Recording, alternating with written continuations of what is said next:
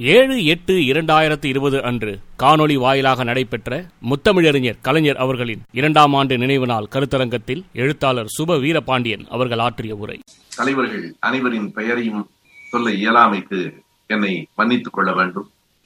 தமிழர் தலைவர் ஆசிரியர் நிறைவுரை ஆற்றியிருக்கிற அண்ணன் வைகோ உள்ளிட்ட இந்த இணையத்தில் பங்கேற்றிருக்கிற தோழர்கள் அனைவருக்கும் என் அன்பு வணக்கம். தலைவர் கலைஞர் அவர்களினுடைய நினைவு நாளை சமூக நீதி நாளாக இன்றைக்கு திராவிடர் கழகம் ஒருங்கிணைத்து அனைத்து கட்சி தலைவர்களையும் கொண்டு வந்து ஒரே தளத்தில் பேச வைத்திருக்கிற ஒரு பெரும் பணியை செய்து முடித்திருக்கிறது திராவிடர் கழகம் என்பது பல்வேறு கட்சிகளினுடைய தொடக்க புள்ளி மட்டுமில்லை.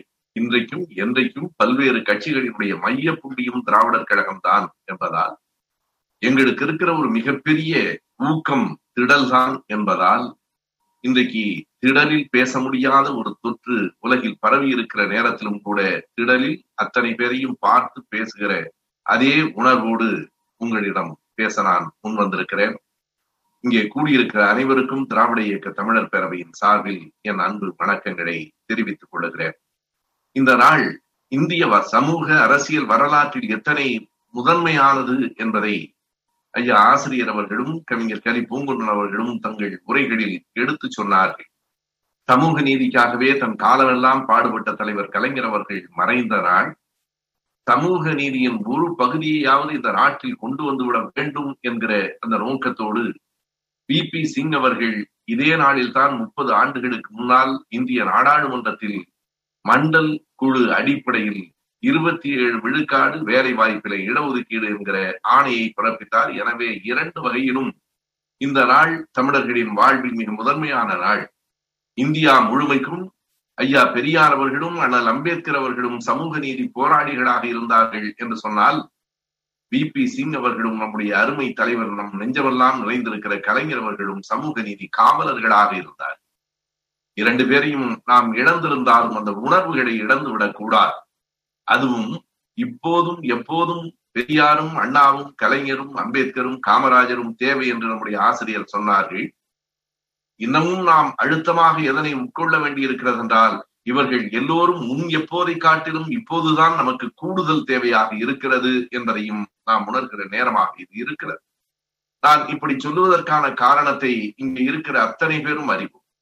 மறுபடியும் சமூக நீதிக்கு எதிரான ஜனநாயகத்திற்கு எதிரான ஒட்டுமொத்த உரிமைகளுக்கு எதிரான ஒரு சூழல் தமிழ்நாட்டில் இந்தியா முழுவதும் இருக்கிறது. குறிப்பாக இன்றைக்கு தமிழ்நாட்டிலும் அவர்கள் கால் ஒன்று முயற்சித்துக் கொண்டிருக்கிறார்கள் என்கிற கட்டத்திலே தான் இன்றைக்கு இந்த சமூக நீதி கருத்தரங்கம் நடைபெற்றுக் கொண்டிருக்கிறது. சமூக நீதியை இந்த மண்ணை விட்டு அற்றுப்போய் விட வேண்டும். திராவிட இயக்கம் பொது உடைமை இயக்கம் என்னும் சொற்களெல்லாம் இனிமேல் இங்கே புழங்கக்கூடாது என்கிற அளவுக்கு ஒரு வன்மத்தோடு அவர்கள் செயல்படுகிறார்கள். அந்த வன்மம் என்கிற சொல்லை நான் மிக கவனமாகத்தான் பயன்படுத்துகிறேன். ஆயிரத்தி தொள்ளாயிரத்தி தொண்ணூறாவது ஆண்டு ஆகஸ்ட் மாதம் ஏழாம் தேதி வி பி சிங் அவர்கள் இந்த ஆணையை வெளியிட்ட போது நாடாளுமன்றத்திலே ஒரே ஒரு எதிர்ப்பு குரல் கூட இல்லை. எல்லோரும் மேசைகளை தட்டி ஆரவரித்தார்கள். அவர்களும் சேர்ந்தே ஏற்றுக்கொள்வது போல நடித்தார்கள். நமக்கு எதிராக நிற்கிறவர்கள் எவ்வளவு வஞ்சகமும் வன்மமும் உடையவர்கள் என்பதற்காக சொல்லுகிறேன்.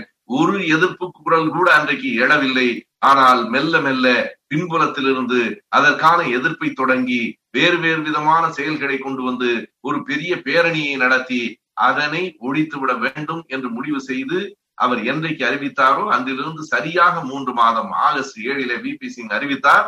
நவம்பர் ஏழு அவர் ஆட்சியை இழக்க வேண்டிய கட்டாயம் இந்த நாட்டில் ஏற்பட்டது. வி பி சிங் அப்போதும் சொன்னார் என்னை தூக்கில் வேண்டுமானாலும் தொங்க விடுங்கள். ஆனால் ஒடுக்கப்பட்ட மக்களுக்கான சமூக நீதியை வழங்குங்கள் என்று கேட்ட மாமனிதர் வி பி சிங் அவர்கள். அவரை போற்றிய நம்முடைய தலைவர் கலைஞர் அவர்கள் தமிழ்நாட்டுக்குள் யாரும் நுழைந்து விட முடியாது என்கிற ஒரு மிகப்பெரிய அரணாக நின்றார். கலைஞர் மறைந்ததற்கு பிறகு உடனடியாக சொன்னார்கள் இனிமேல் இந்த நாட்டில் வெற்றிடம் ஏற்பட்டு விட்டது என்றார்கள். ஒரு இடமும் வெற்றிடமும் ஏற்படவில்லை. வெற்றிடம் ஏற்படாது. வெற்றிடத்தை காற்று நிரப்பும் என்கிற விஞ்ஞான விதிக்கு ஏற்ப இன்றைக்கும் அந்த வெற்றிடம் மிகச் சரியாக தலைவர் கலைஞர் அவர்களின் வழியிலேயே நிரப்பப்பட்டிருக்கிறது. இரண்டாவது முறையாக நம்முடைய எதிரிகள் ஏமாந்து போனார் அறிஞர் அண்ணா அவர்கள் இறந்த போதும் இதற்கு பிறகு திமுக கழகம் என்பது இல்லை என்று கருதினார்கள்.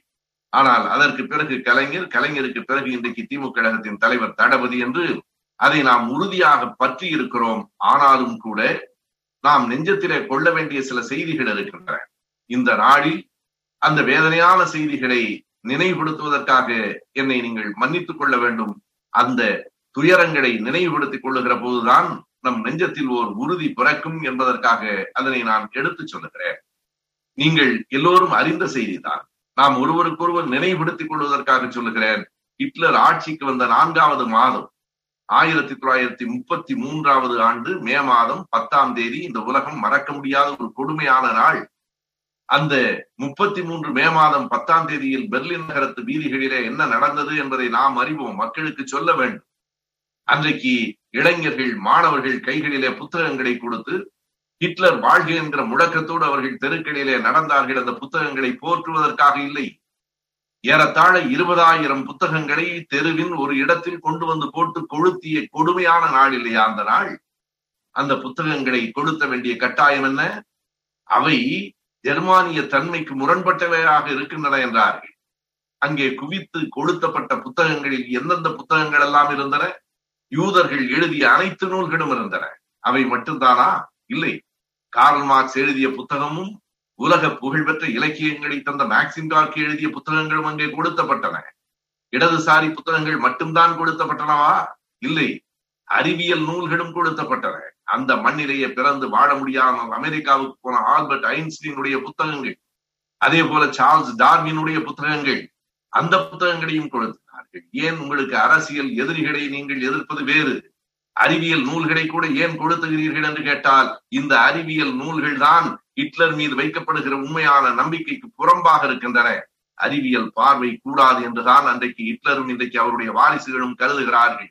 அன்றைக்கு கொளுத்தப்பட்ட புத்தகங்கள் அன்று எரிந்த கொழுந்து விட்டு எரிந்த அந்த தீ இப்போதும் நம் நினைவில் இருக்கிறது அந்த தீ எரிகிற போது அமைச்சராக இருந்த ஜோசப் கோயபல்ஸ் பேசிய உரை இப்போதும் வரலாற்றில் அப்படியே பதிவு செய்யப்பட்டிருக்கிற உரை கோயபல் சொன்னார் ஆம் இது எரிக்கப்பட வேண்டியவை இன்று எரிக்கப்பட்டிருக்கின்றன. இதை எரித்ததற்கு பிறகுதான் மற்றவைகளை நாம் உருவாக்க முடியும். அதுவும் இளைஞர்கள் கைகளாலேயே எரிக்கப்பட்டிருக்கின்றன என்று கோயபல்ஸ் மகிழ்ந்ததைப் போல இன்றைக்கு இருக்கிற கோயபல்ஸ்கள் காத்திருக்கிறார்கள். திராவிட இயக்கத்தின் சித்தாந்தங்களை பொது உடைமை கருத்துக்களை ஒட்டுமொத்தமாக இந்த மண்ணில் எரித்துவிட வேண்டும் என்று காத்திருக்கிறார்கள். இப்போதுதான் நமக்கு கலைஞரும் பி பி சிங்கும் மிக கூடுதலாக தேவைப்படுகிறார்கள். நம்முடைய கவிஞர் கவி பூங்குன்றன் அவர்கள் சொன்னது போல நாம் யாருக்கும் சமாதானம் சொல்லவில்லை. நாம் எங்கே நிற்கிறோம் என்பதை நெஞ்சு நிமிர்த்தி சொல்ல வேண்டிய காலகட்டம் இது. இப்போது நாம் அதனை எடுத்து சொல்லுகிற போதுதான் நாம் எதற்காக போராடுகிறோம் என்பது தெளிவாகும். வெறும் சமூக நீதிக்கு மட்டும் அவர்கள் எதிரானவர்கள் இல்லை. நான் ஒன்றை நினைவுபடுத்த வேண்டும் என்று கருதுகிறேன். கடந்த வாரம் உச்ச நீதிமன்றத்திலே பல்ராம் சிங் என்கிற வழக்கறிஞரும் மற்றும் இருவரும் சேர்ந்து மூன்று பேரும் ஒரு வழக்கு தொடுத்திருக்கிறார்கள். எல்லோரும் அறிவோம். என்ன வழக்கு அது? இந்திய அரசமைப்பு சட்டத்தினுடைய நாற்பத்தி இரண்டாவது திருத்தம் ஆயிரத்தி தொள்ளாயிரத்தி எழுபத்தி ஆறாவது ஆண்டு கொண்டு வரப்பட்ட அந்த நாற்பத்தி இரண்டாவது திருத்தத்திலே சேர்க்கப்பட்ட சோசியலிசம் செக்யூலரிசம் சமன்மை மதச்சார்பின்மை என்கிற இரண்டு சொற்களையும் நீக்கிவிட வேண்டும் என்று அவர்கள் வழக்கு தொடுத்திருக்கிறார்கள். இந்த இரண்டு சொற்களையும் பாட புத்தகங்களிலிருந்து ஏற்கனவே நீக்கிவிட்டார்கள். சிபிஎஸ்இ பாடத்திட்டத்தில் இருக்கிற அந்த பாட புத்தகங்களிலிருந்து இரண்டு சொற்களையும் நீக்கிவிட்டார்கள். இன்றைக்கு உச்ச நீதிமன்றத்தில் என்ன வழக்கு தொடுக்கப்பட்டிருக்கிறது? அரசமைப்பு சட்டத்திலிருந்தே அந்த சொற்கள் நீக்கப்பட வேண்டும் என்று சொன்னால் என்ன பொருள்?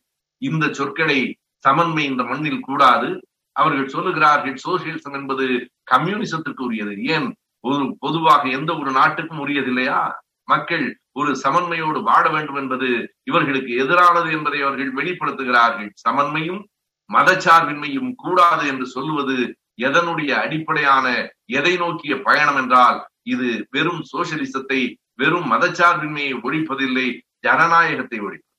இந்த மண்ணை விட்டு ஜனநாயகத்தை அகற்றுவதுதான் அவர்களின் நோக்கம்.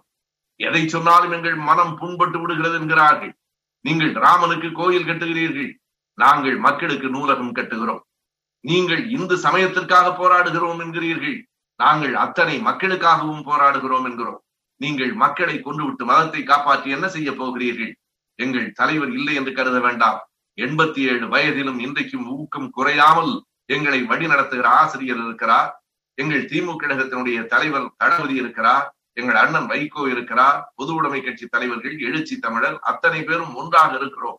நாங்கள் எல்லோரும் ஒன்றாக இருப்பது நம்முடைய ஆசிரியர் சொன்னதை போல மறுபடியும் ஆட்சியை மீட்பதற்காக அல்ல இந்த நாட்டின் மீட்சியை கொண்டு வருவதற்காகத்தான். இனி நமக்கு ஓய்வு இல்லை.